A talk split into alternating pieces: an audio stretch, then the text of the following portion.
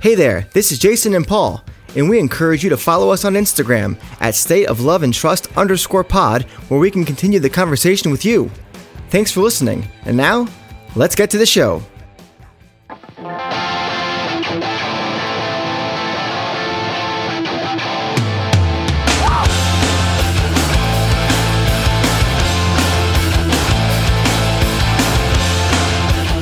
Welcome back to another episode of the State of Love and Trust, a Pearl Jam podcast featuring yours truly, Jason Carapesi, alongside, as always, Paul Gillieri. Paul, here we are, another week, another episode, and we are kind of diving back into our more usual fare. Um, we're going to be looking at songwriters today. We've chosen um, uh, Jeff and Matt previously, focusing on our what we think are their best um, written songs. And when we say best written songs, we mean like they've written the music, they've written the words, and that's that that's it. And sometimes they might have a co-writer, but but more often than not, they'll have the whole thing to themselves. So that'll be Edward Jerome Vedder today. But first, as they say, but first, we need you to subscribe to wherever you get these podcasts. So Spotify or Apple or Google or Stitcher rate and review per usual would be lovely. Thank you very much. And our first little segment here, there's been a little bit of news here and there. Um, late last week, Ed did a couple of songs for uh, a Salesforce live stream. That's like the most corporate thing I could possibly think of. But there was that. um, we are just a couple of days away, or a day actually a day away from uh, the big EB research venture venture into cures live stream. Um, I, I, think we're supposed to get a new track, right? A new track, did, yeah. Did, not he tease that? He did. He did. There's also a on, song on called. Yeah, there's a song called "Say Hi." I don't know if that's the new one or if that's a redo of something that's been kind of out there. It's mm-hmm. kind of hard for me to piece that together, but uh, that'll be happening. A whole bunch of guests, and oh, by the way, our friends in Black Circle doing a pre-show at seven Eastern, four Pacific. How about that? Be there, be square. Mm-hmm. Yeah. And uh, so there you go. So a little bit of news, but also, Paul, you uncovered a bit of news from last week that that sparked my interest. Can you explain to me what you showed me? I showed you the tour that could have been, but was not. Ah, what yeah. was that? Well, it, it turns out that Guns N' Roses and Pearl Jam apparently might have both been down to tour together in 1993 with U2 Clutch which, the pearls. Yes, exactly. I mean, you, you, you could easily say that that would have been the most, like the ultimate mega tour of mega tours from the 90s. Now, um, why, why, did that not happen? Well, think? according to Guns N' Roses manager, Doug Goldstein. Former or, or current? Uh, ex manager. Ex manager. Okay. Doug Goldstein he was interviewed by uh, Appetite for Distortion show, and uh, he was talking all GNR, obviously, and he he dropped this little nugget that Axl, you know, wanted to do this tour with Pearl Jam, which I thought was interesting because you know at the time there was this everybody made a big deal out of the whole Nirvana Pearl Jam rivalry mm-hmm. that I don't even know if that really qualifies as an actual rivalry, but because I don't think Pearl Jam was that really media created. Yeah, exactly. Media created. But, uh, you know, Nirvana basically just clotheslined Guns N' Roses from the top of the musical mountaintop, and mm-hmm. and that whole sound that was encapsulated by GNR kind of went down with them after that, and thus was the birth of of what the media also dubbed grunge. But Nonetheless, Axl wanted to, wanted to do this tour, right? And so uh, apparently, uh, when Doug Goldstein was asked about this conversation, he said that Kelly Curtis, Pearl Jam's former manager, as of just like a month ago, right? Mm-hmm. Yep. Apparently, Kelly Curtis didn't even bother to tell this idea to the band. Like he just rejected it immediately. Well, what does Doug uh, say happened? Well, basically, uh, th- these are Doug's words. He says, "Look, um, I talked to the manager, Kelly Curtis, when I was out in Tel Aviv, Israel, and we are flying there. And I asked him, please pick up. He said, no, I'm busy. And I said, okay, well, Axl's come up with this great idea and I want to find out if you guys are into it. And he said, no. And I said, well, hang on a second. Don't you have a responsibility to talk to your band members? When an idea comes to me, I at least discuss it with the band. And he said, don't tell me how to do my fucking job. I know. Clutch the pearls again, Jason. There you go. So for Stone to not have heard about it, as I said, all that does merely validate what I had said, which is the manager didn't even discuss it with the band. So that's that's what uh, what Doug Goldstein says. Now, you know, Appetite for Distortion responded, "Well, you know, this is a bummer because he would have done it. He was on the show, a, right? A, Guns N' Roses U2 Pearl Jam tour in 1993." And Doug says, "Well, Stone was saying, those are the two biggest bands in the world at the time, and Axl and his point of, gee, I want to make it happen so bad, all open. You don't even have to play us. I just want to just want it to happen. Managers yet again can really, yeah, there you go. Drop drop drop in it while it's hot, apparently, as the expression goes. Yeah, but you know, only twenty some odd years later. Um, yeah. That's weird though, because you know, the, apparently this same show talked to Stone, and he said it's a filthy rumor or gossip. Exactly, or right? I know. So that that's it, it's Why almost like d- there's. I don't. That doesn't make any sense to me. Disconnect. Like, now, for, for, straight out of the bat, let's just assume that it that it would have gone through. To my opinion, this you, you got a little Metallica nugget that says this would have been a disaster, right? Oh, that's that's you're leading me right through water here. So yeah, no, I mean, if you guys remember back in '92, uh, Metallica and Guns N' Roses co-headlined a tour, and uh, that did not go too well. the show in Montreal um, was a disaster for a completely separate reason. That's where James Hetfield got his arm and face burnt by a pyrotechnic because he stood in the wrong spot of the stage. Uh, but the rest of the tour was was a shambles because the, the two bands didn't get along, mostly because, of, according to Metallica, Axl and his you know 50 foot ego ramps out out into the crowd and just all these you know Axley type things. So to have Axl want Guns N' Roses and U2 and Pearl Jam to go on tour together, that doesn't really hold a lot of water to me because U2 doesn't seem like a kind of band that would ever, especially at that time, uh, give away headlining to Guns N' Roses. And there's no way that Guns N' Roses would say, we're playing second fiddle to U2. And even if Pearl Jam said, okay, we'd play first, those guys are so selfless compared to how Axl and those guys were acting at the time there's no way that would have worked. They would have put together like a 20 show tour and then canceled the two shows in. Yeah, I, I completely agree with you. This this was dead on arrival, but uh, like that's probably why Kelly Curtis said this, this is not happening. I'm not be, doing right? this to my guys. I'm not. like when he says that to me, that he didn't tell the band. I think that's bullshit. I think he's shielding the band from from public retaliation from Axl because I bet you Stone knew about this and said, fuck, I don't want to deal with this crap. And so he just gave a PR answer when Appetite for Distortion asked him about it. Oh, I, I didn't know. It's probably just rumors. I think well, he's that man, or you know what? The guys were young. It's 1993. You know, it's fresh off of uh, um, 10 and, and heading into Vs. at this point, and you know, Pearl Jam was really ascending at that point. I mean, really ascending. And, but they played with U2. They, they did, and, and, it was terrible for them. Do you remember the, the those Italian shows? Yeah, they were getting booed, and no one was responding, and Ed's like yeah. yelling at the crowd. Like, there's yeah. that wouldn't have worked. No, it wouldn't have worked. But I can't say that it's not beyond the realm of possibility that Kelly just shot it down because he knew this wasn't good for the band. And he might have also known that it could have caused friction because I could think of one band member mm. who was part of that band in 1993 I bet Dave would, have been, like, been like, absolutely over the moon to can do I sit this. On that don't cry. exactly. Yeah, uh, Dave would have been all over. So I, I, wouldn't be surprised if Kelly was like, "I uh, there is no point in throwing this grenade in the middle of this." Yeah. I mean, it's so. That's the kind of you know. If, if let's assume that your perspective is right, and he actually didn't tell the rest of the band, that's just good management. That's why mm-hmm. you get paid the big bucks mm-hmm. to shield your your band from things that you know that are not going to. Uh, not going to hold a lot of water and not going to um just not going to work. Not it's not going to work. Yeah. Well anywho let's get to the main meat here.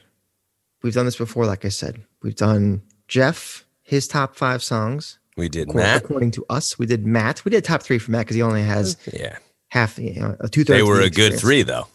They were a good three. Fantastic. I think we agreed right? You are was number one Yeah, I think we both arrived at that at conclusion. that, yeah.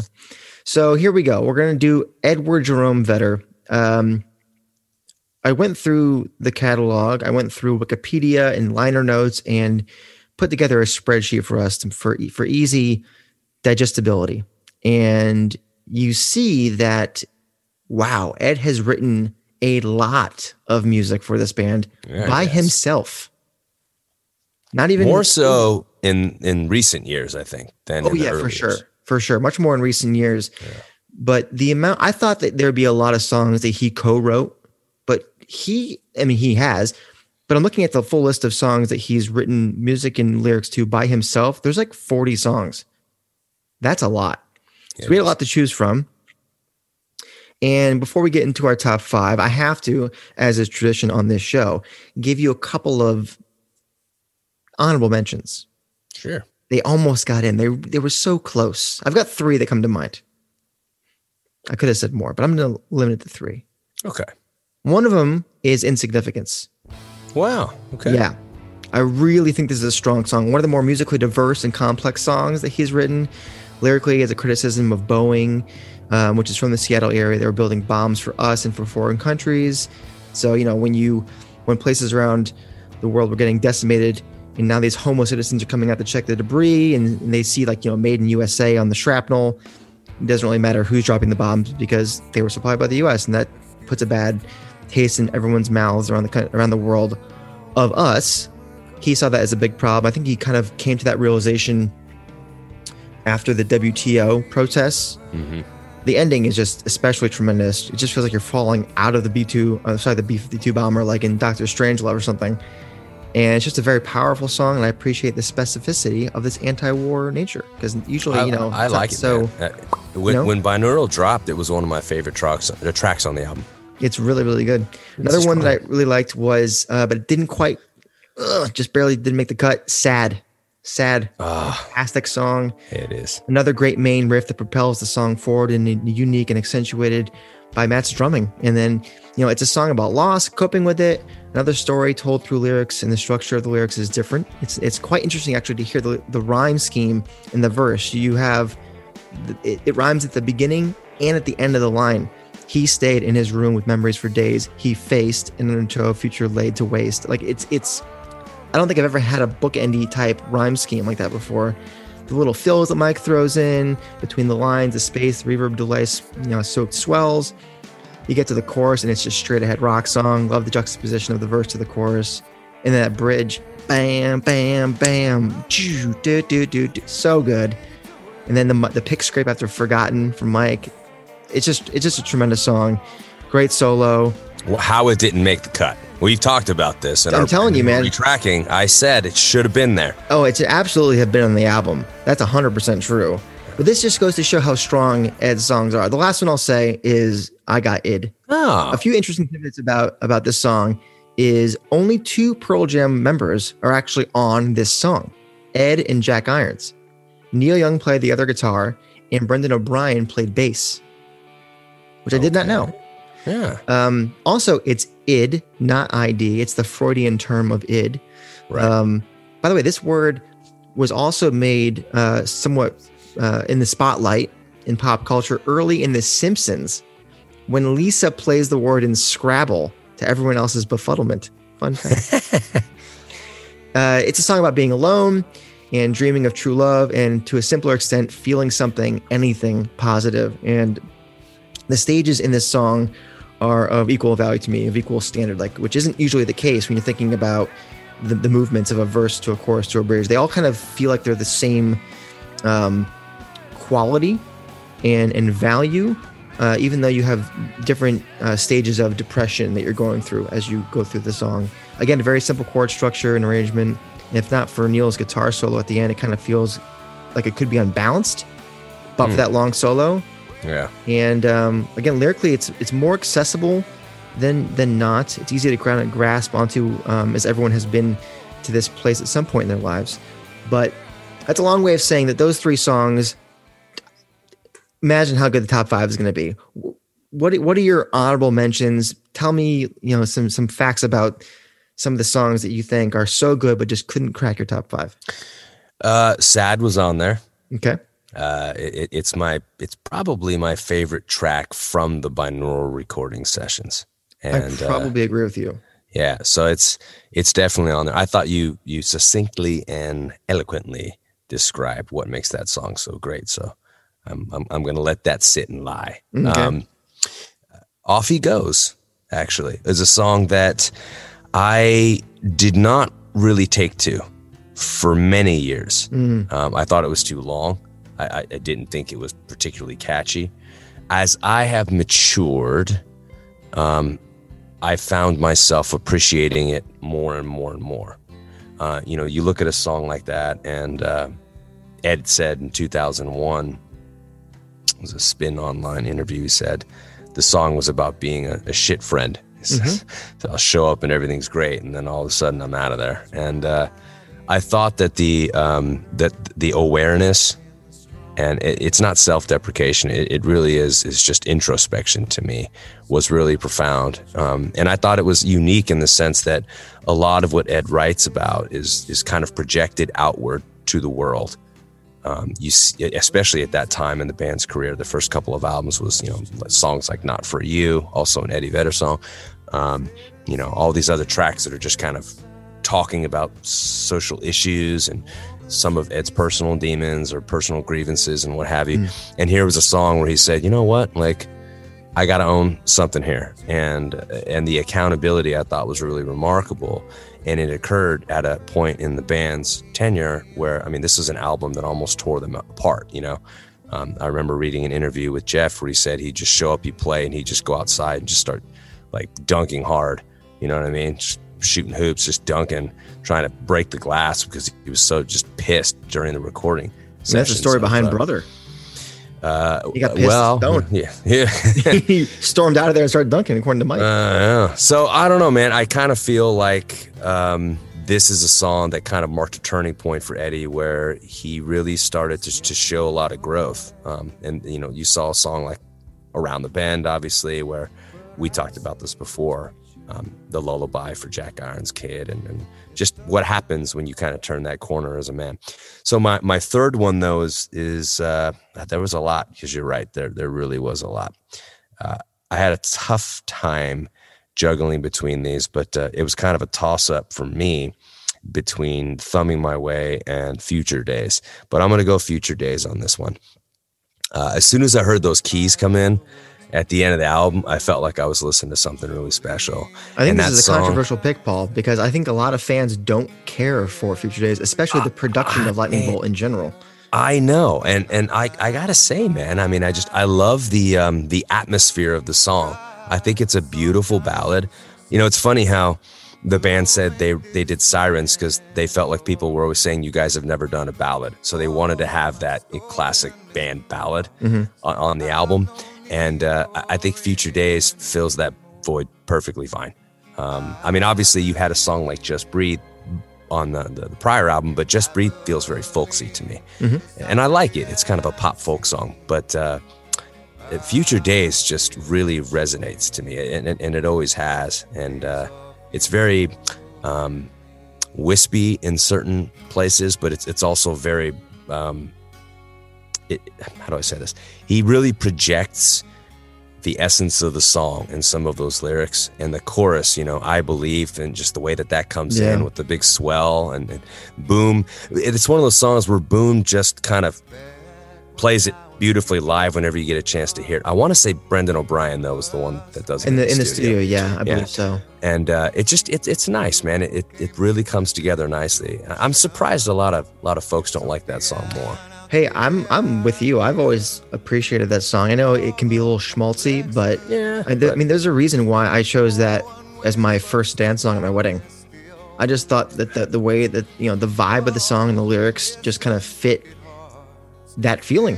Yeah, and that's a good it, feeling. A, you should be celebrating this feeling song, as, as, well it as really is. You know, negative feelings. So yeah, a lovely choice. So we had some guys. There's six songs right there that didn't even make the top five. What's going to be in the top five? I'll Madness. tell you right Okay, number five for me.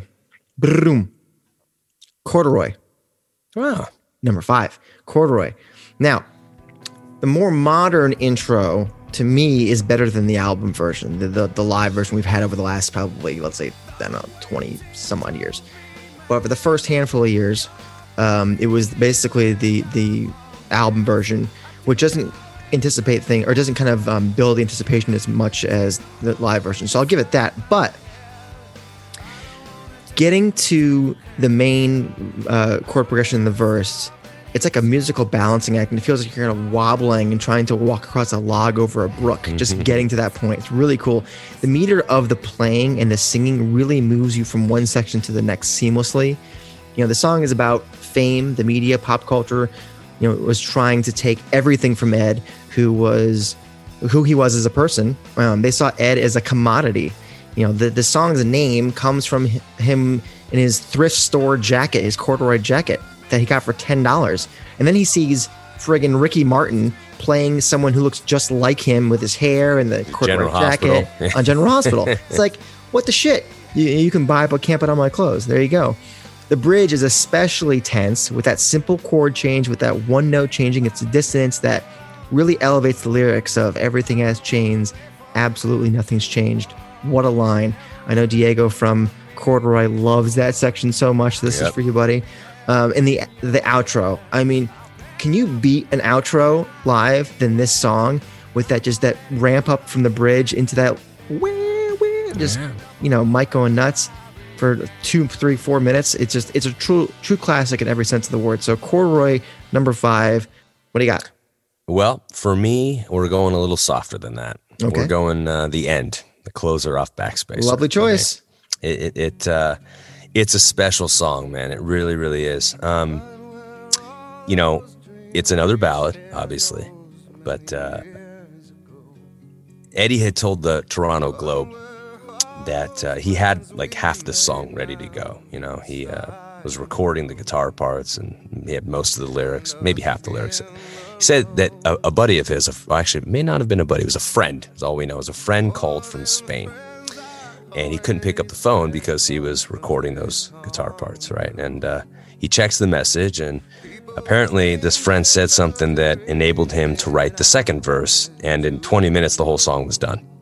And I would love to hear what was said in that message. And he says that's how it happened on this record. I, it was writing the quick ones, there was no room for the other stuff. Um, I thought that was pretty serendipitous in a mm. lot of ways. Uh, there are some strings. You got some French horns, something that the band had never done before. And uh, he he said that it really became emotional when they laid the strings down, and he, he was really moved by the song. Uh, when he was a kid, the song "Street in the City" off Rough Mix by Pete Townshend, and he loved that juxtaposition of the strings and the acoustic guitar and it was this like full on orchestral arrangement that I guess his father in law had did had done. Pardon me. And it sounded like one dude playing He's got this orchestra behind him, and it wanted you know, it, it made Ed want to explore that that atmosphere. And what has always stood out to me was Stone's reaction to this song because Stone told Billboard at the time that he thought this song would stand out as one of Eddie's greatest songs ever. He said, To have a song that is so simple in terms of the vocal melody and delivery, for the words to have that much impact, to flow without a complex rhyme strategy, the words, rhyme. But that's the thing you think about. I just think it is a stunning example of Eddie on his own. There are some strings and horns, but that song, he just came in and played us a demo he'd recorded the night before on his home four track. It's just ridiculously good. He just about breaks his voice. It's so vulnerable. I cannot I, I, couldn't possibly describe the song in a way that, that more accurately captures the essence of what the song is than what Stone just said. So it's it's a clear number five for me. And the breath at the very end, the gasp. Mm-hmm. That was a perfect I mean, ending. Every time to the I album, it might be the best ending, like just second of a Pearl Jam album. Oh, you get to re- redo your uh, album closers now? No, just as it's second. It's, just, it's an ending second. It's a, it's a goosebump a moment for sure. Every time, yeah. every time. Well, my number four is Porch. Cool. Porch is a hectic three and a half minute song on the record, and uh, it packs a lot into itself. Every riff feels like pure anxiety and someone rushing to get everything off of their chest. The ascending chords in the refrains kind of amp up the tension to at the breaking point. The first of which is like taking the roller coaster to the top to head straight back down into the next verse. The second time is like going through a loop de loop at the bottom of the roller coaster until you're being dragged back up to the top. That's that long, well, live, it's the long interlude portion. Yeah. But this is the, it brings back down. You hit the E chord, or that E note, and it's just kind of like, it's that, that, you know, the long interlude. The last time we do this is the very end of the song as we, the listeners, hang there, suspended in emotion for a second before the two ride cymbals, ding, ding, and then the release, the musical exhale with the stroke of that E uh, for the very last time. Whichever way you take the lyrics, it's all about ramping up the tension and releasing it like a roller coaster. The fact that this is magnified during the live shows with the middle section extended only adds to the emotion of the song. So I've heard it talked about like, oh, it's about a relationship, or oh, it's about leaving middle America behind and being yourself. You know, I've heard all these different explanations, but for me, it doesn't make a difference what what it's about. The music amplifies whatever the meaning is for you in a fantastic way. Yeah. Well said. What do you got for number four? I'm going back to corduroy. Uh, don't have too much more to add than what you said because I, I think you said it very, very well. But going back to the title here, you know, Ed had said that he bought his jacket for like 10 or 12 bucks or something, and he ended up seeing one sold for $650. Yeah. And it's just that idea that you're being co opted, you know what I mean? Mm-hmm. And he even refers to it like that. But if you look at the liner notes in Vitalogy, he actually says that it's more of a person's relationship with a million people. In fact, that song's almost a little too obvious for me. That's why instead of the lyric sheet, we put in an x ray of my teeth from last January, and they're all in very bad shape, which was ana- analogous to my head at the time. so I, I, thought that uh, in terms of writing a song that just captures a moment of time in the band's life, I thought that uh, the song the song really stands out in that respect. But also, you could make the argument that Pearl Jam does mid tempo better than any other band in the 90s, any other rock band oh, in the 90s. Of course. And uh, this is theoretically, you I, again, I couldn't really argue with this. It, you could argue that it's the greatest mid tempo song in the band's catalog. Um, and I say that for a few reasons, but again, just going to go with this one instead. There's a review from Chris True of All Music, and this was the review of that song. He says, Corduroy. Simple, straightforward rock, the kind that Pearl Jam excelled at. Classic Pearl Jam. Earnest lyrics and vocals, powerful classic sounding guitars, loose yet in control rhythm section, bass driven and tension filled breakdown with Eddie mumbling in the background, of course, is all here. Every, I'm sorry, even down to the loose jam style outro. It, you, it's the quintessential Pearl Jam song, Corduroy. So I it's got to be in the top five. It has to be. And I've argued that it might be their best song live. I know I people would say even flow, or they might say porch, which would trust me, those are great choices. Something about corduroy, and, and what's funny is our friends over at Live on Four Legs tweeted today about, I guess it's actually a couple days ago. Uh, what was the first live song you heard? And mine was Corduroy. Wow. Hartford 98. They opened the show with Corduroy. Uh, I just associate that song with a great live um, experience. So yeah, has to be in the top five. Nice. Going to number three, back to Vitalogy. We're doing better, man. Oh. Doing better, man. I'm going to put it right here at three. It's a legendary main riff, of course. Everyone, and I mean everyone, knows this riff, and it's perfectly balanced by the organ from Brendan O'Brien. It's another set of lyrics that's uh, a wonderful story as opposed to poetry. And this one is is pretty obvious and pretty literal, and it's a lot more easily accessible to the average listener. And Ed knew that, which is why it was shelved for a long time. Uh, even back from the bad radio days, even though it was initially recorded during the Vs. sessions. So it's been it was sitting around, and they finally put it out. One of the greatest sing along choruses of all time, yep. and one of the most famous chord progressions of all time, DAG and that's it. That's the rest of the song is the DAG with the wailing vocals underneath everything. We've got the organ there, kind of keeping everything afloat. You know, it's it's simple, it's anthemic, it's heartbreaking, it's cathartic. I can only imagine what his mom felt like the first time she heard this, and what she feels like all these years later, seeing how people have connected to it. It's it's one of those generational songs that you might not even know who Pearl Jam is, but you know that song. what do you got for number three? I went with the exact same track, man. Oh, hence Yeah. your silence. There you go. Yeah, yeah. Okay. Tell me Um, more. Tell me more. You know, it it obviously the song is rooted in Eddie's personal history. Um, I love the organ only cut with Brendan on uh, the Vitology reissue. I think that, there's a part of me that almost wonders if if that's the version we should have heard on the album. You know, Eddie's said that he didn't want to put it on an album because it sounded too poppy, so he just kept resisting it. Right? You, you, you referenced that, but imagine if it was just this beautiful, just single, just cathartic, aching song, and uh, tragic song in a lot of ways, with just a man playing with. I mean, it, it, it would be almost like a precursor to what we get with songs like The End and and Future Days and and you know um, River Cross and all these other tracks. And so live for sure, get the band in. You know what I mean? Um, but I don't know. There's something about that version that I think just it, you find the soul of the song in that cut. The actual band version itself, I mean, it, it rocks. You know what I mean? It's just it, it, it's a fun little.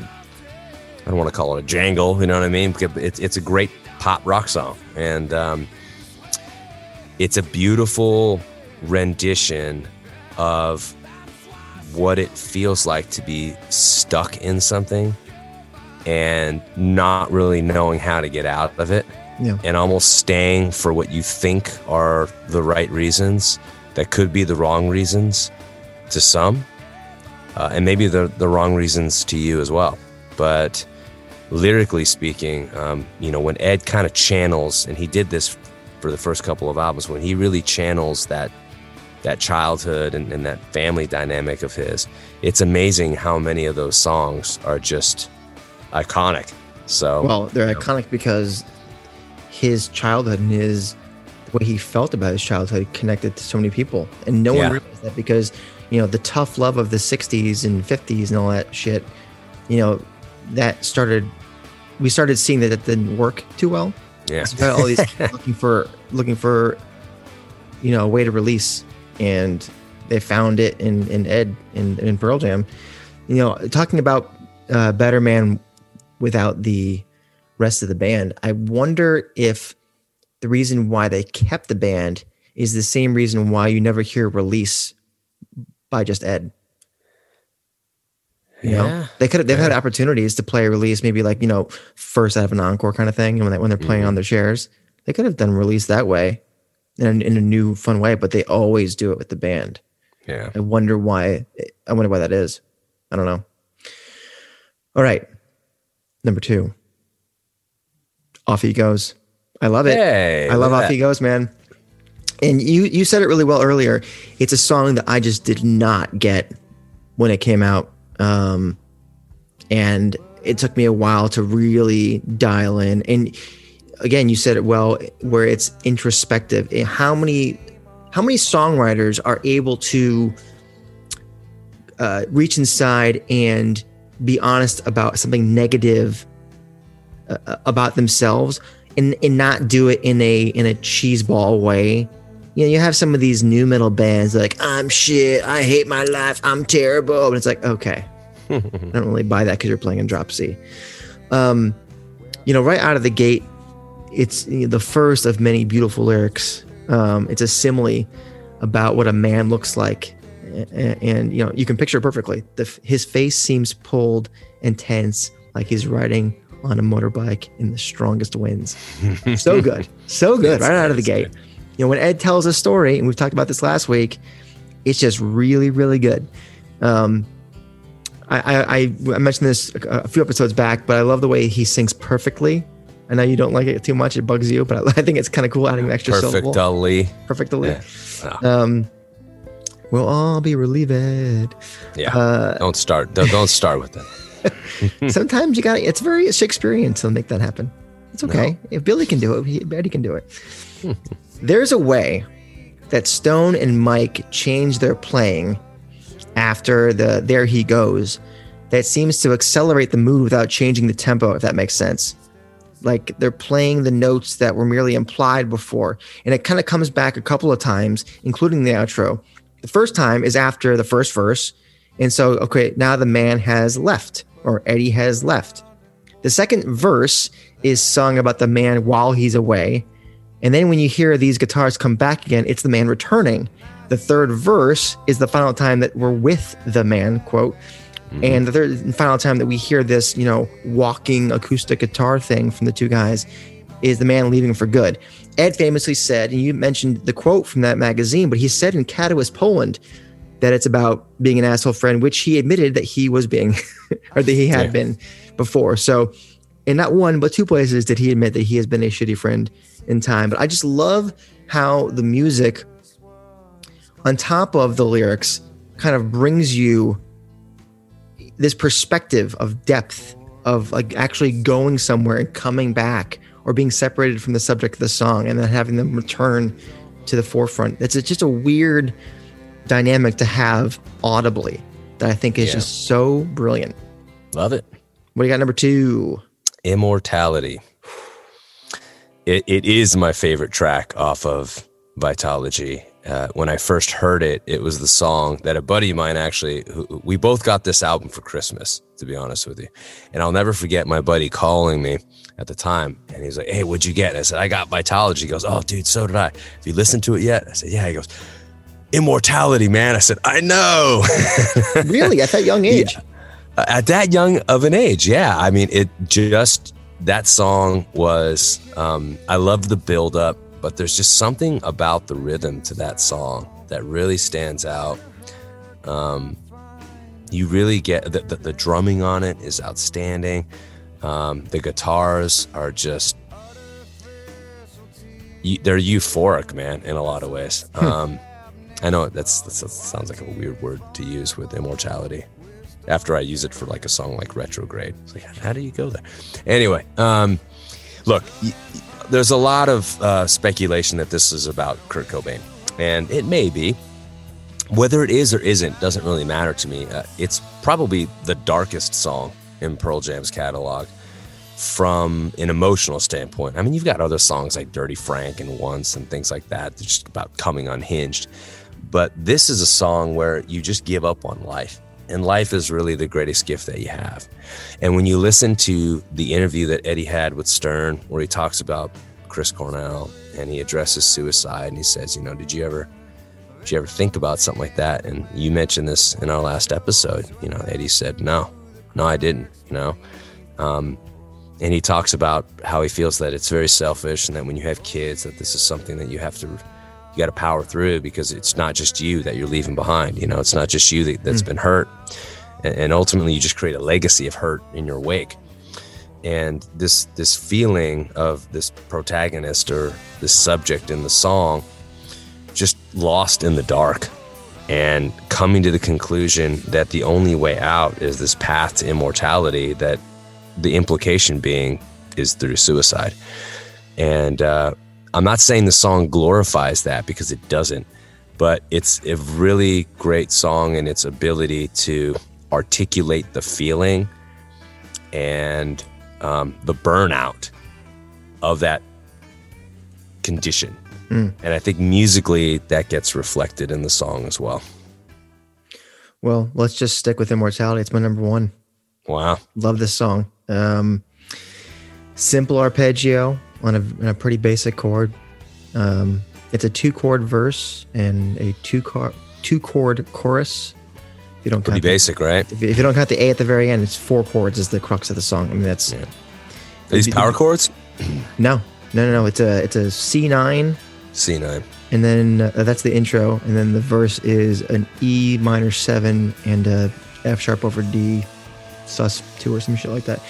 But um, the beauty is the vibe this song creates yeah. and and Ed's vocal delivery. So I guess I think you need to have a simple chord progression for, for that to really shine.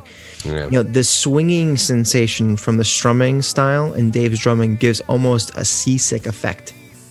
And no one really knows how much lyrics have to do with Kurt, as you mentioned. The general theme of depression, suicide is met perfectly by the bed of music created for it, and that's kind of really all that matters. Yeah. One of Ed's most poetic set of lyrics, which says a lot, Yeah. uh, that this song is number one for me because I believe Ed is best when he tells a story. I think I think you also think that. Uh, the second solo is so cool because it starts out over this really quiet landscape before suddenly having to fight over the raucousness of the backing band, accentuated by Dave's ride cymbal. It's like a warning of sorts that we're coming to an end, perhaps, with that aching A chord just straining, straining, straining before then uh, serenity again, just for a second. Yeah. And then AIDS, uh, AIDS, Ed's aching voice in lines like, I cannot stop the thought of running in the dark. You know, open the song back up, the backing band lifting from the serene to the violent right behind him in their volume and intensity to the stripped and sold mom line. And then the final line, some die just to live. Fucking hell. I mean, if that isn't such a perfect summation of what some think immortality is, Yeah. I- I don't know. I mean, it, it's a possible nod to Neil Young's "Hey Hey My My" as well. Wouldn't be surprising, given given how uh, integral in Ed's life Neil was at that time. Yeah. The outro is this repetitive droning chord note thing with Dave's sticks dancing on the cymbals, fading to black. Live, they jam it out in like this semi psychedelic send off. Uh, it's just, it's just a really, really, really good song, and it's not even that complicated, but it's just so damn good. And if you want a great modern version, by the way, I know we don't always put out versions that aren't the live cut You're of the week. going to drop some Seether on me, are you? I am not going to drop some Seether on, the, on you. right. However, I did see that. No, I uh, a great modern version. Check it out on YouTube. Columbia, South Carolina, from 2016, April 21st, 2016. There's video of this. Uh, just kind of doing my research on this song, I happened to find that, and it's a really good modern version. Mike is on fire. So give give us that one again. You say Columbia, Columbia, South, Carolina. Okay. 2016. 2016. Okay. Yeah, man. Just a few I'll- years I'll ago. It's really, really good. And uh, it's, it's it's an extended outro. Matt is incredible. It's like, there's like a drum solo thing at towards the end of it. It's it's great. It's great. So, anyways, immortality number one for me. What's number one for you? I think this might be the greatest up tempo Pearl Jam song. Up on, let me guess. Let me guess. Go for it. Uh, MFC. No. Uh, It is a car song though. uh, why am I blanking? oh, RVM. Bingo. There you go. Yeah. Rear view mirror, man. Yep. Um, for a lot of reasons. Uh, when I first heard verses, it was my favorite song on the track. Uh, sorry, on the album. That and and WMA. This song, it's one of the first that we we really get Ed featured on guitar. And you know, Stone came out later and said that they, we played it exactly like he wrote it. So it, it is an Ed song through and through. You get Mike on an EBow. Um, at the end of the studio cut, and and we've all heard this, but I don't think we ever knew the context of it until you you dig around later. You hear what sounds like drumsticks like bouncing off a wall or something, and I thought ju- Dave just threw him. Did he not throw him? well, he does throw 'em, right? He he and in my head, I always thought that just you know because whenever I'm driving and I'm listening to that song, I am pounding the wheel, and I'm just and I I mimic I mimic the drumstick Yeah, toss. You know, of course. who doesn't, right? We all do it. But what we don't realize is that it's not, hey, I'm throwing these sticks because you know that rocks. I'm I'm I'm throwing the sticks because Brendan O'Brien was crawling up my ass during the recording on this track. Apparently, he throws his sticks in response to the pressure that was placed on him by Brendan O'Brien during the recording of the track. So it, it, he throws them out of frustration. Apparently, also, after he recorded the track, he punched a hole through the snare drum and threw it off the side of a cliff. So I don't know what I don't know what it was about I had never heard that. but it's it's arguably one of Dave's best performances. I mean, it, it is ferocious. Man. Yeah. this whole song from beginning to end is just ferocious, and uh, it's funny because when Ed finished the the vocals to the song, I- guess he had a an issue with it being too catchy because it is. It's incredibly catchy. Yeah. And uh, it's got an awesome hook, and it's, I mean, the, it's a muscular guitar, but it's got a hook, and you don't often see that this early from the band. Um, the delivery is just so raw and clenched and just vicious, and he just lets it out at the end. And it's really the ending to this song that I've always felt gave it its lasting power. And I say that because you listen to those lines, saw things clear once you were in my rearview mirror.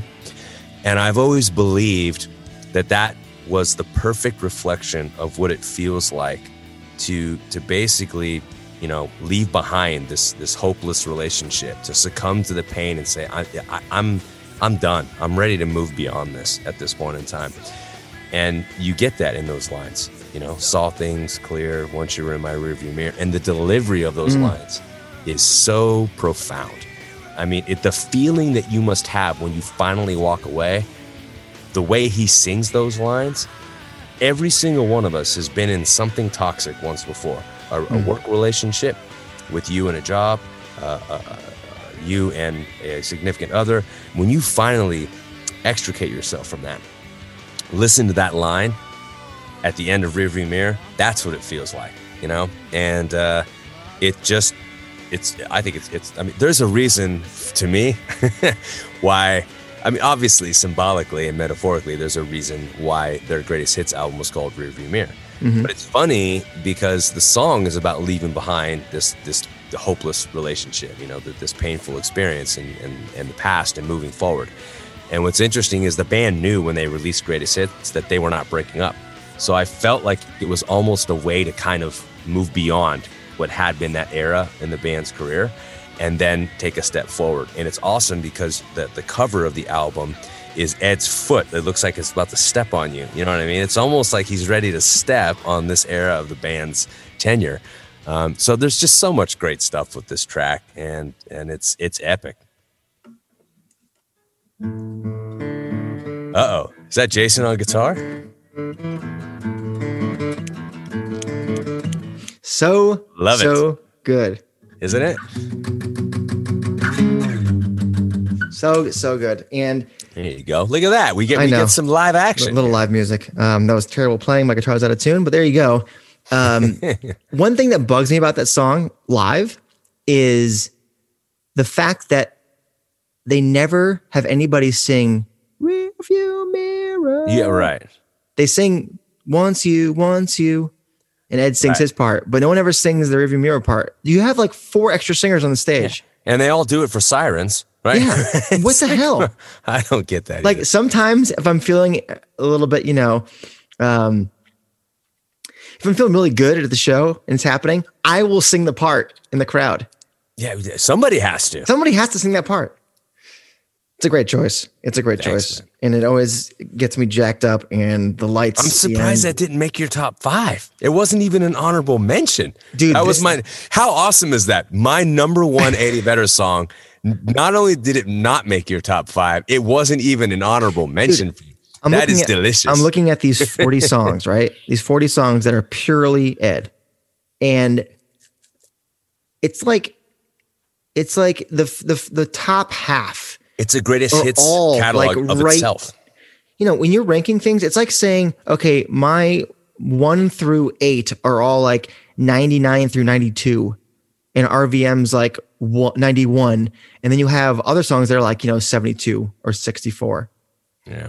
like they're all right there and i'm splitting hairs trying to pick up the ones that that that do the most for me but i mean jesus gang what do, what do you think do you think we did a okay job here i mean you didn't even have porch in your top five you didn't even have porch at all I honestly, I did. I had it as my number two for a while, and then I revisited this this morning, and I, I, I thought to myself, because I didn't have Better Man in there at first.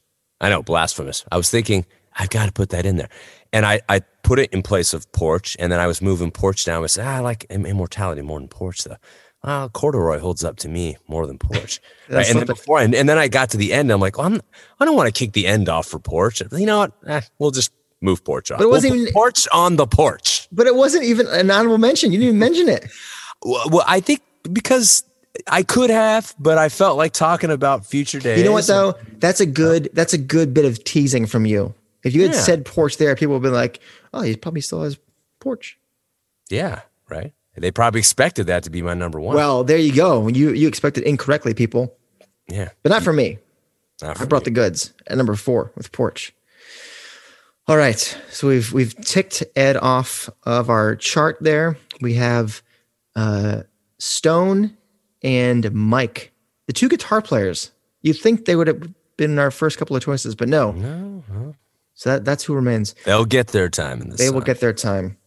But first, we have to go to our live cut of the week.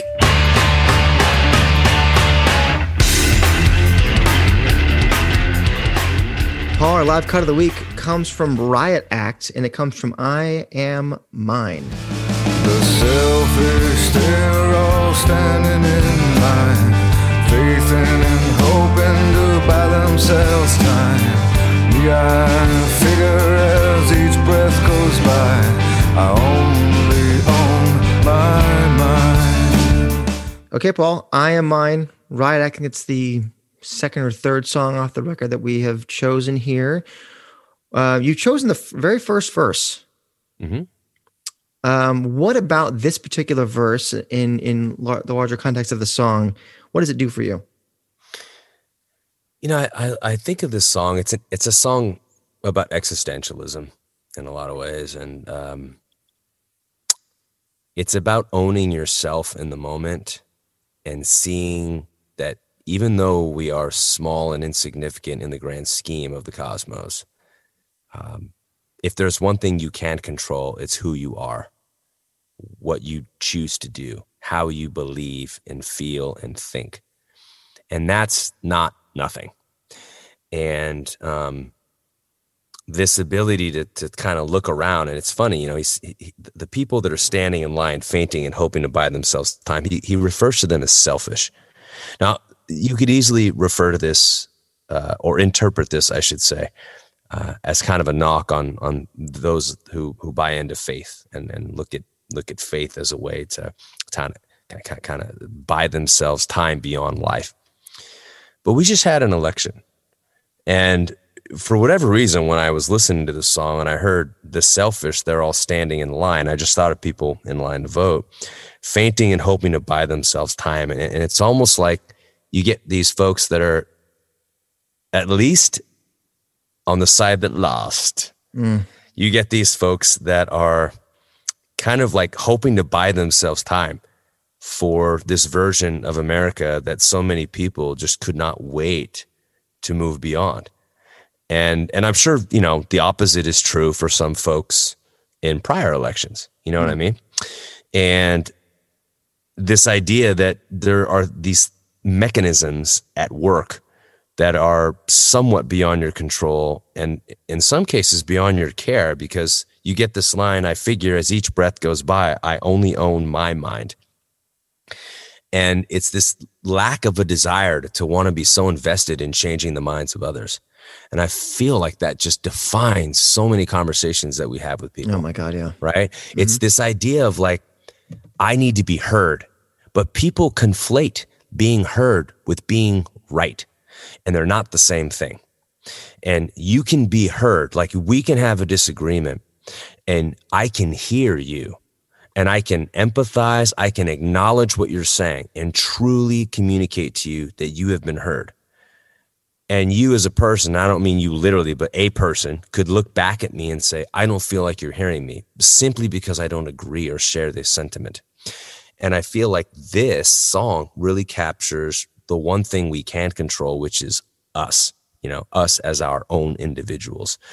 And um, I thought it was really, really interesting departure from a lot of what we've heard from Pearl Jam in the sense that there, there's so much outcry in a lot of the songs about what can't be controlled. And here was a song that kind of takes solace in the one thing that you can. Yeah. Be yourself. Mm-hmm. Be comfortable that all you can control in life is who you are and that that is enough. Yeah. I mean, too many people concern themselves with the things they cannot control. They concern themselves with material items. They stress themselves out focusing on what they don't have or, or who they aren't. You need to focus on what you do have and who you are. Be aware of it and be grateful for it. I, I believe this song was written with the victims of Roskilde in mind.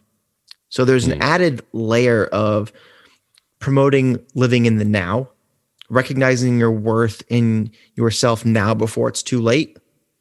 It's one of those rare positive songs and uplifting songs for me, punctuated by Mike's solo at the outro, which feel which has a more it has a more uh, kind of positive vibe to it. When I first heard the song, I didn't actually care for it. I Ah, thought it was I thought it, it sounded kind of like nice and positive. And I'm like, where's the angry rockers that I latched onto? And much like many songs from when I was younger that I didn't really attach to, I've seen, you know, like Long Road, like Inside Job, like all these songs that I didn't really get. Um, now I get, and it makes total sense and especially in the context of now i mean ed goes on and on and on about you know uh, young girls and teenage girls focusing so much on instagram and getting likes and, and kind of putting their value on that kind of bullshit as opposed to just actually realizing who they are and what they have to offer as opposed to being defined by what other people think of you. Right. and that's kind of i think tied into this a little bit. So you are you i am mine own it. Be proud of it right? Yep. let's go to our live cut of the week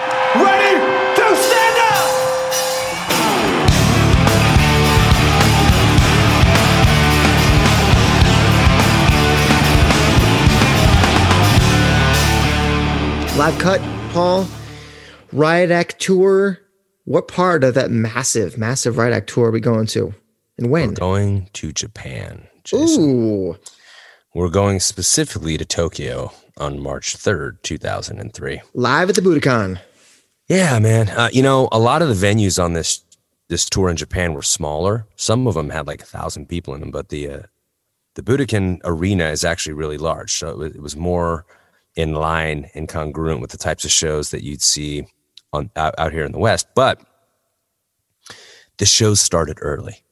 Like the band would like the doors would open at five or six. The band was on by seven p.m. It, it, you know, people were out eating and drinking by 10. I mean, it was not this like late night and you get out and it's midnight and you get home. I mean, they went on early. Because of that, you know, there's this misconception that those tours weren't, wouldn't, they weren't very good because, oh, you know, it's a bunch of Japanese businessmen in suits and ties and coming from work and it's all corporate. Furthest thing from the truth. A lot of these folks were young professionals, but they were, they were literally coming straight from work. That's why they were dressed like that. And I think the band made a, a couple of jokes about that. But they went in a very different approach with this tour. They kind of pivoted, and the set lists are really unique. And they kind of have this like um, in the studio vibe to them. Hmm. And so the, the, the quieter tracks, the acoustic stuff really stands out. The mid tempo stuff just kind of has a very measured approach to it. And when they do rock out, they just bring it. I mean, they just hammer it. And for me, what really has always stood out about this tour, all these bootlegs, I mean, if you can get your hands on any of the Japan bootlegs, they all are fantastic because the sound quality is superb. It's arguably, you know, that they release all these albums live now, right? Every show they do, you can find it. I've yet to hear sound quality better on these live boots that they produce than what you'll hear on the Japan shows. They rival to me what you get out of the uh, Vault releases. They're really, really good. Um, this particular version here, I just thought sound wise was exceptional, and the band they were like I said they were they were tight. Uh, it was measured, and it just comes out crisp, and it's just an outstanding version of the, version of the song that I thought was a, a wonderful complement to the whole atmosphere and context of the show in which the song is played. all right march 3rd 2003 tokyo japan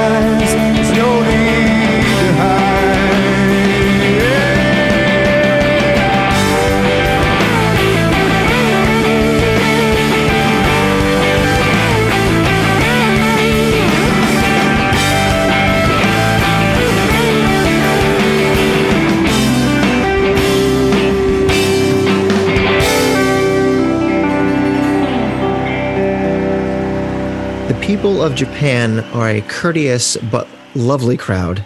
And Yes. you're right, the sound quality is tremendous. Early on in the in tours can be a bit of a wild card. They could come out of the gate and crush it like in 95. Oddly enough, in Australia again. Um, or they could take some time to get into get into the groove. But uh, yeah, Japan was notoriously very fun, and this show uh, does not disappoint. Yeah, and I will say too that uh, if you go to the the porch, the message boards on um, Pearl Jam's uh, community, right? Community.pearljam.com. There's a great discussion about the 2003 tour of Japan, and uh, there's a, a poster here, Ridley. It says Ridley Bradabout, but just says Ridley. August of 2013, put together a uh, a compilation from this this uh, particular series, FLAC and WAV files here.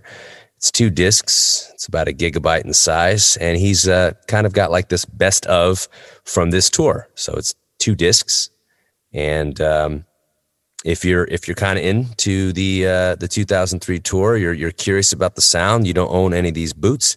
See if you can't uh, Google this. Just 2003 Tour of Japan compilation. Um, Pearl Jam uh, message board here and he's got basically or she i don't know right? Got tracks uh, all over the place here. So there's 17 on disc one and there's there's 20 on disc two and So it's kind of like their best of of the Japan tour. essentially yes. Or at least the, this this particular fan's uh, Interesting. opinion right. So, so you know what? It i'm always down to hear a comp you know? Give me a mixtape of japan let's do it Take that out of context. Give me a mixtape of Japan. that sounds like it could be like the title of a of an indie film or something, it does doesn't it or some show on like pop or so. I don't know. Anywho, uh, there you go, gang. Another episode in the books, and um, you know, there, like I said at the beginning of this show, uh, tomorrow is another live stream show featuring um, Ed and Jill and a bunch of their famous friends, all um, trying to raise some money and awareness for uh, EB research. Venture into cures is the big thing, um, and Ed's going to be playing a new song, maybe two. And don't forget the pre-show at 7 Eastern, 4 Pacific, uh, 8 p.m. Rio time. Our friends in Black Circle will be performing. And, um, you know, I think we might have to talk to them one more time. i think uh, they might have something to share We might have, you know what? I'm, gonna- I'm going to give Lenny and Luis and Sergio and Gabriel and Nick a call. We might have to give them. We, let's just talk to them. Let's just let's just Let's get it. this. Let's get them on the horn. let's do So this. by the time you're listening to this, new Black Circle chat, it's happening. Let's just do it. Let's just say it's happening right now. Like and uh, we will see you in, in mere hours from when you're listening to this. And uh, we hope you have a lovely time. And until that moment, you've been listening to the state of love and trust